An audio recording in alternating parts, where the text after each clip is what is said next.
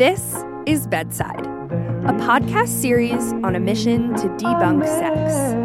I'm your host, Tatiana, and each week we'll uncover stories, ideas, routines, and expert information to help guide you on your ever evolving journey of good sex. We believe that through democratizing sexual wellness, we can shift cultural taboos and make way for authentic and limitless access to pleasure, joy, and connection to the body.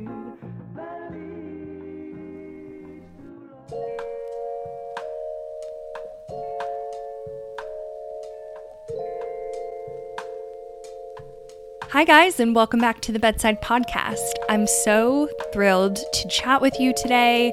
This episode is a little bit different. It's going to be a solo episode with yours truly. I feel like I haven't had a solo app in a while, and you know, there's been some really fun things that I'm just excited to share with you. And I'm also excited to chat with you about a lot of my musings lately around sex and design, especially as I've been working on some new endeavors, which I'll get into in a moment. I hope you all have been having a really good summer. I can't believe we're already in August, but I feel like that's like not cool to say. Like, I don't want to really even admit that. It's been really nice this summer, particularly for me, because as you know, I'm relatively new to LA, and this kind of feels like the first summer that I've been here where things feel extra alive as we're kind of poking our heads out of the pandemic and just like how intense that was. And so, like, this summer has kind of had this extra level of zest to it that I've really taken note of. And I think I've also kind of let myself just really enjoy this time, particularly because I'm actually working on launching an entirely new company in the sexual wellness space. I finally had this moment in the spring where I was just like, I'm ready. Like something clicked. I don't know what it was. The stars aligned.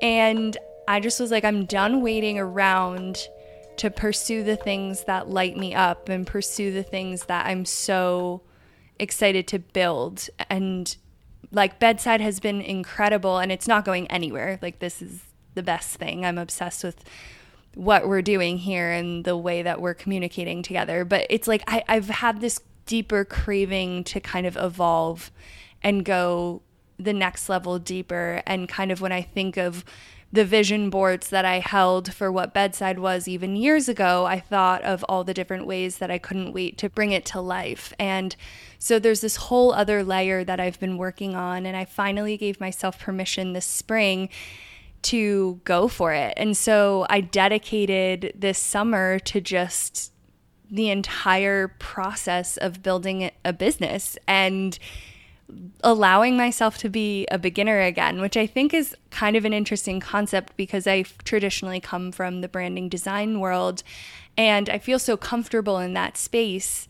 But when it comes to so many other facets of what I'm building, I just felt like I was hitting a wall. Like, I don't know these things.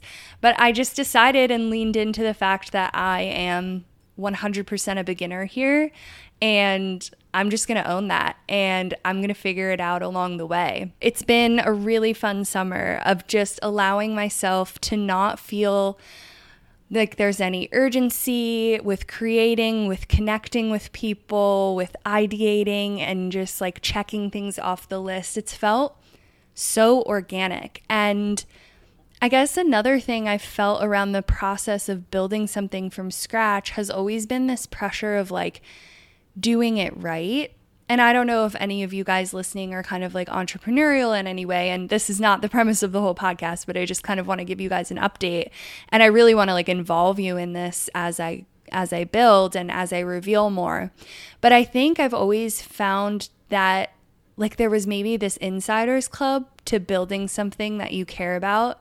And I always felt like I was on the outside. But I think part of something clicking for me this past spring was just like, no, there is no insiders club. And even if there is, screw it. Like, I want to do business in the way that I resonate with, and that isn't going to burn me out because I mean, it's not just me. I think a lot of us are pretty well aware with this concept of like bottoming out. I've talked about it a lot here on the show. Amanda and I have mentioned it quite a few times. Like, it is so common to like hit that bottom.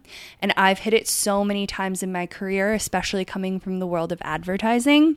It's almost like given, it's almost like a rite of passage to hit those burnout moments. And I was like, I don't want to proceed building something I care about in the same manner.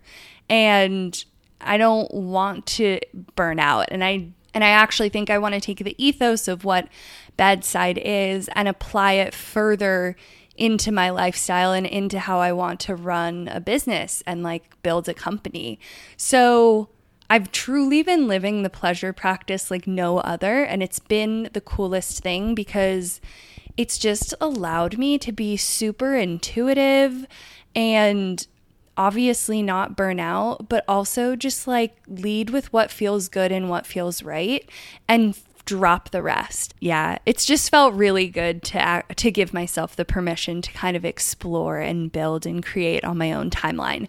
And so that's what this summer has been all about for me and I really really cannot wait to share more details with you as things solidify and I just like hope to truly have you guys become a part of this process. I know I'm being really vague, but I will share some more details soon whenever I can. So that's kind of a bit of housekeeping and where I've been at lately. Today, I really want to talk with you guys about good design and how it facilitates good sex. So, I don't know if I've explicitly ever kind of shared my own background, but I am fully a graphic designer, like art director, design strategist. Um, that is by trade what I do, and it's kind of where I got the knack for creating bedside in the first place because I was like, wow, I love this topic of sex and sexuality and modern love and dating, and I don't see people doing it quite the way or talking about it in quite the manner that I find approachable. And so I brought brand and design kind of to what bedside is today. And I was thinking a lot about our bedside tables and really how it is such a valuable part of our bedrooms and our well being. And what inspired me to think about it further was I don't know if you guys have been watching that new Netflix show that came out a couple weeks ago called How to Build a Sex Room.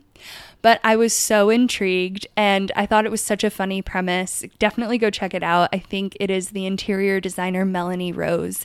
And basically, what she does is she creates dedicated spaces for play and for sex and for intimacy in the homes of various couples. And she honestly designs everything from revamped bedrooms to basement sex chambers, and it's very unique to each client. But I thought it was so interesting and I had never seen anybody really specialize in something like this where it was interior design in the name of intimacy. And it made me really think about how good design facilitates good sex. It facilitates intimacy, connection, joy, sensuality, all those sorts of things. And it's so integral to our well being what our space is because it's not only reflective of us, but it's reflective of kind of a lifestyle we crave to live and a way of being. And though I really loved Melanie's show on Netflix, I was like, okay, cool, great, love this premise, but like, how can we apply this to the everyday? And it made me immediately think of our bedside tables. Because, you know, while a lot of us might not have the budgets or the physical space or the desire to have a sex room, I think what we all have is the opportunity to curate these micro spaces that facilitate our values and our well being. I think for many people, a bedside table might just be an afterthought, or they might not put much intentionality behind it. But I really see it as such a gateway to our pleasure, whether or not you've put intentionality behind it or not. Like your bedside table has everything on it that's to kind of help you be a better you, right? Like whether it's an alarm clock to help you get up in the morning, or your vitamins, or your birth control, or the favorite books and journals you like to read. It's already all there, but I think there's kind of room to make it even more a space for yourself. And I think our bedside tables are such a pillar of ritual, right? Like it houses what you read every night. It is where you keep your toys that you reach for in the heat of the moment. It's where you keep that notepad that you scribble incoherent dreams down on in the middle of the night, you know? And when I really think about why we have rituals, it's really to facilitate in micro increments some of our deepest desires because desires lead to intentions which then lead to rituals. And i just think it's so cool to have a place that is going to facilitate those desires that you crave. And that's really up to you to define. You know, it could be a richer sex life or more rest or more tranquility. You know, you get to label what it is. And when I look back on certain moments in my life where I was having struggles with mental health or I was you know, really stressed out for certain reasons, I could rely on the preset rituals that I had that were around my bedside table to keep me going. Like I had my journals right there, and I have my crossword puzzle that I do every night that helps me get right into the present moment, and I immediately fall asleep. I only get like three words every time. um, and it houses all of my intimacy products so it can help me get to the sex life that I desire and that I crave to build with my partner. So it's already kind of implementing those steps that I don't need to take. Like it's it's just there. It's setting me up for success. So aside from my hunch of good design facilitating good sex, I was doing a bit of research and I came across the concept of feng shui, which I'm sure a lot of you are already familiar with, but if you're not, feng shui is by definition the practice of arranging living spaces to create balance. And it's a super old Asian tradition and concept where to feng shui your home means to establish harmony between an individual and their environment. So it's all about harnessing the energy of a space and how it can facilitate your desires. Feng Shui comes down to elements that symbolize harmony. There's wood, which symbolizes growth and vitality, metals, which symbolize logic and intelligence, earth, which symbolizes stability and balance, water for wisdom and serenity, and fire for passion and energy. And these elements are all the pillars of what feng shui is, which we'll get into in a moment. But I think step one, when you're thinking about the design of your bedside table, it's to really set an intention, like I said before, around the rituals that you care for your bedside to help you facilitate.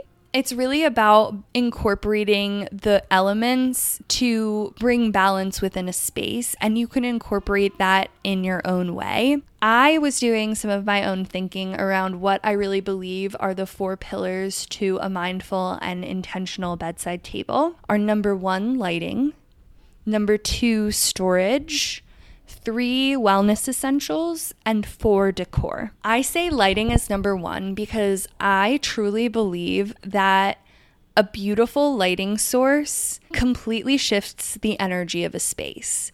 And if I can just urge you to do one thing, it's to invest in a beautiful lighting source. And with me saying all of these different pillars, by the way, I'm not trying to say like go out and just dump your bedside table and like buy a new one and buy all these new things.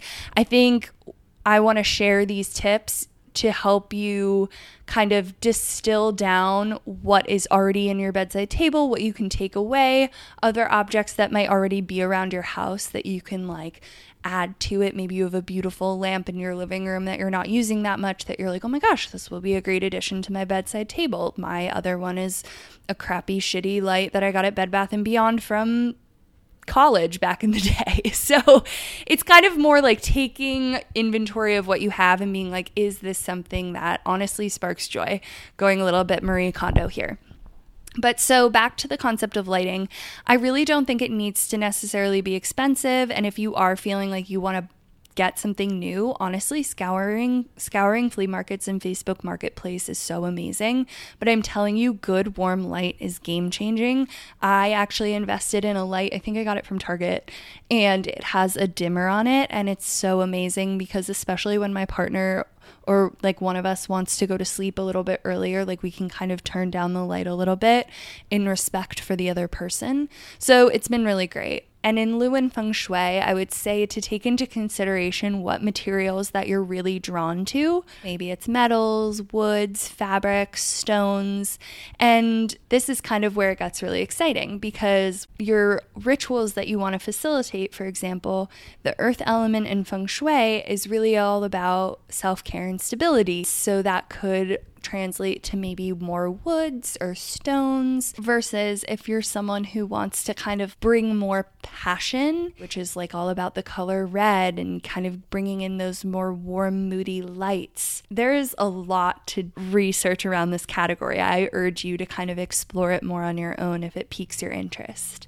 But going to the second category, let's talk about storage. So, I believe the second pillar to a great intentional bedside is having great storage. And for me, I'll explain what it looks like personally. I have a bedside table that has a drawer. It's something that when I was getting a new bedside, I really wanted to make a priority. I think before mine was more of an open shelf which was great at the time. But I wanted to have a drawer because I really intentionally wanted to stow away my more intimate products, my toys, my lubes, and feel like they were hidden and just a little bit more private for whoever comes in my space. So, whether or not you have a drawer or maybe even a basket, like a dedicated container if you do have open shelving. I love the idea of kind of keeping all intimate products in one area that's just kind of like you can grab really easily in the heat of the moment. Speaking of heat of the moment, I have an awesome decorative jar that has this lid and it sits on my bedside table and I actually keep condoms in it and it's so funny because looking at it, you'd never know, but it's so great because it's even more easy access than the drawer on my bedside. So I love having that. But basically, I think the point of having different storage options, whether it's baskets or trays or drawers, is to really keep things in different zones and it just honestly helps with mental clarity too. I know this might sound like really extra, but it's so nice having just these little intentional spaces to set things down on. Like, I have this really cool vintage Playboy ashtray, and I use it as a place to drop my rings and like keep chapstick and matches nearby. So that's kind of a little dish that I can drop things on easily. I also don't mean storage either in a really hyper restrictive way. It's almost like having contained spaces of chaos. I don't, maybe chaos isn't the right word, but like contained spaces of just like allowing yourself to like throw something down. It's not like something, we're not the home edit over here. Like it doesn't need to be in rainbow order. I'm not that anal about things, but I just think that storage is just really beneficial, especially when it comes down to your intimacy products. And in terms of feng shui, if you're getting really into it, something like a woven basket is going to be really grounding or like a really nice wooden catch-all bowl. Like these things and these little details when you look into the feng shui of them actually really invite an opportunity to kind of bring new life and energetics into a space so, the third pillar to an intentional and mindful bedside, I think, comes down to different wellness essentials, which we've touched on kind of this entire conversation, but it's all around the things that spark joy and facilitate your own rituals. I want to make a caveat here too that like if you have a really cluttered bedside or if you just have stuff there that you've kind of shoved away or you have different like corners of it where you've put miscellaneous items that otherwise don't have a home, this might be an opportunity to kind of like clear out all of the items around your bedside and be like, is this something I even need? Like have I just been shoving it in here cuz I have nowhere else to put it? I think really edit down what is in and around your bedside table. And then I think from there, you can really decide what those wellness essentials are that you want to keep around. So for me, just to give some ideas, my bedside table has a journal, a notepad, a pen. I keep a little tarot and like, I think it's an Abraham Hicks spiritual card deck. Some people keep sleeping masks, vitamins, meds, toys, birth control, condoms, lube, books. I keep a CBD tincture around and even the daily New York Times crossword puzzles. So these are all things that I feel like have a dedicated home on my bedside. And that's really the intentionality of having your bedside, a place to house all of these amazing wellness essentials. And then the fourth pillar really comes to decor. And I'm not saying like go to Home Goods and then crazy decorate your space. I actually believe that we can kind of pare down the decoration component, but it's really whatever's going to give your bedside that ambiance. So, kind of back to that first category of lighting, it's really about mood. So, maybe you're somebody who wants to bring more warmth and passion to a space. So, like a lovely smelling candle or a diffuser would be great. Or if you're trying to feel more grounded, maybe more crystals and sage. Or if you're trying to bring up any sort of vibrancy, I love the idea of having different floral arrangements or like a really great plant. And then, of course, having for me, I love to have a really inspiring art book on the surface of my bedside and some framed photographs. But be wary of photographs because you don't want to have like a photograph of your parents or something and then like that's right next to where you're getting down and dirty in bed. like, I think be really choosy with the photos that you have on your bedside table. I'm looking over at mine right now and there's like a lovely photo framed photo of my partner and I from like a cute photo booth that we were in and then like a nice polaroid of the sky. So it's pretty minimal. It's not like going to remind me of anything other than just what I'm trying to bring into my space. So those are the four pillars of what I believe a great bedside table has. And when it comes to feng shui, I know it's very cerebral, so take what you want. It's just kind of food for thought. But I think it's really exciting, especially as someone for me coming from a design background. I just nerd out around these things and it brings me a lot of fulfillment. So if you're like me, definitely take a deeper dive into how you can kind of incorporate these things into your spaces. Just for a quick recap, decide what you want out of your bedside table, set an intention, whether that's more rest, an easier morning or wake up routine, a richer sex life, a place to unwind, all the above. Set the intention and then go about the four pillars for a more mindful and intentional bedside, which are all around lighting, storage, decluttering slash your wellness essentials, and then decor. And of course, send in pictures of your bedside tables. I love seeing different bedsides. It's why we ask people what's on their bedside table in this podcast. So send them in, tag us on Instagram. We would love to share with other people. I think it's such a cool unique, interesting, and authentic part of ourselves that we don't share that often, but is so representative of who we are. All right, so let's get into our sex Q&A for this week. Someone wrote in and said, "What are some tips for getting back into having sex after a long time. I've been in a really long dry spell and I've kind of scared myself out of intimacy. Any advice? Just to clear the air here, before we even get into the concept of dry spells or not having had sex in a while, When you are having sex with someone new for the first time, it's always going to not be the best sex. And it's because you are just figuring out each other's bodies, the way you communicate, the way your body parts come together, what you like, what you don't like. It's all new. And it's kind of like you have to familiarize yourselves with one another.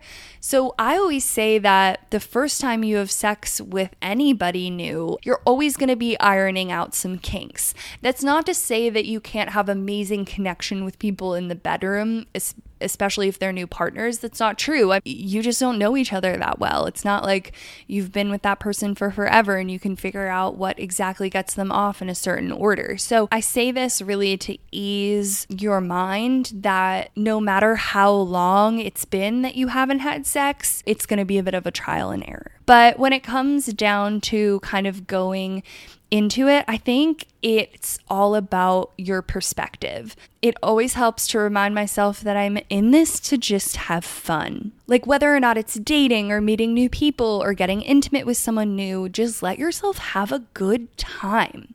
So I think just dropping this expectation or sexpectation around how you expect yourself to show up in the bedroom, just let yourself show up. Just let yourself have a good time. Just let yourself explore another person. Let another person explore you. Have a good time with foreplay. Allow yourself the opportunity to just be really in a moment and less about trying to be good, if that makes sense. I think that you're going to surprise yourself with how you show up once you commit to just letting yourself off the hook and being in the present moment. You'll be so surprised how quickly you back, get back into the swing of things. You're already on the right track. All right, guys, thanks so much for tuning into this week's episode. Please be sure to rate and review this episode.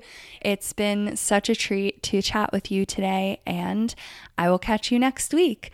Bye, everybody. Thank you for listening to the Bedside Podcast. If you liked this episode and want to follow along with similar stories and interviews, be sure to check out our Instagram at The Bedside and thebedside.co online. Make sure to subscribe, leave a review, and of course, share with your friends. It's the best way you can support us and our good sex mission. Thank you for listening.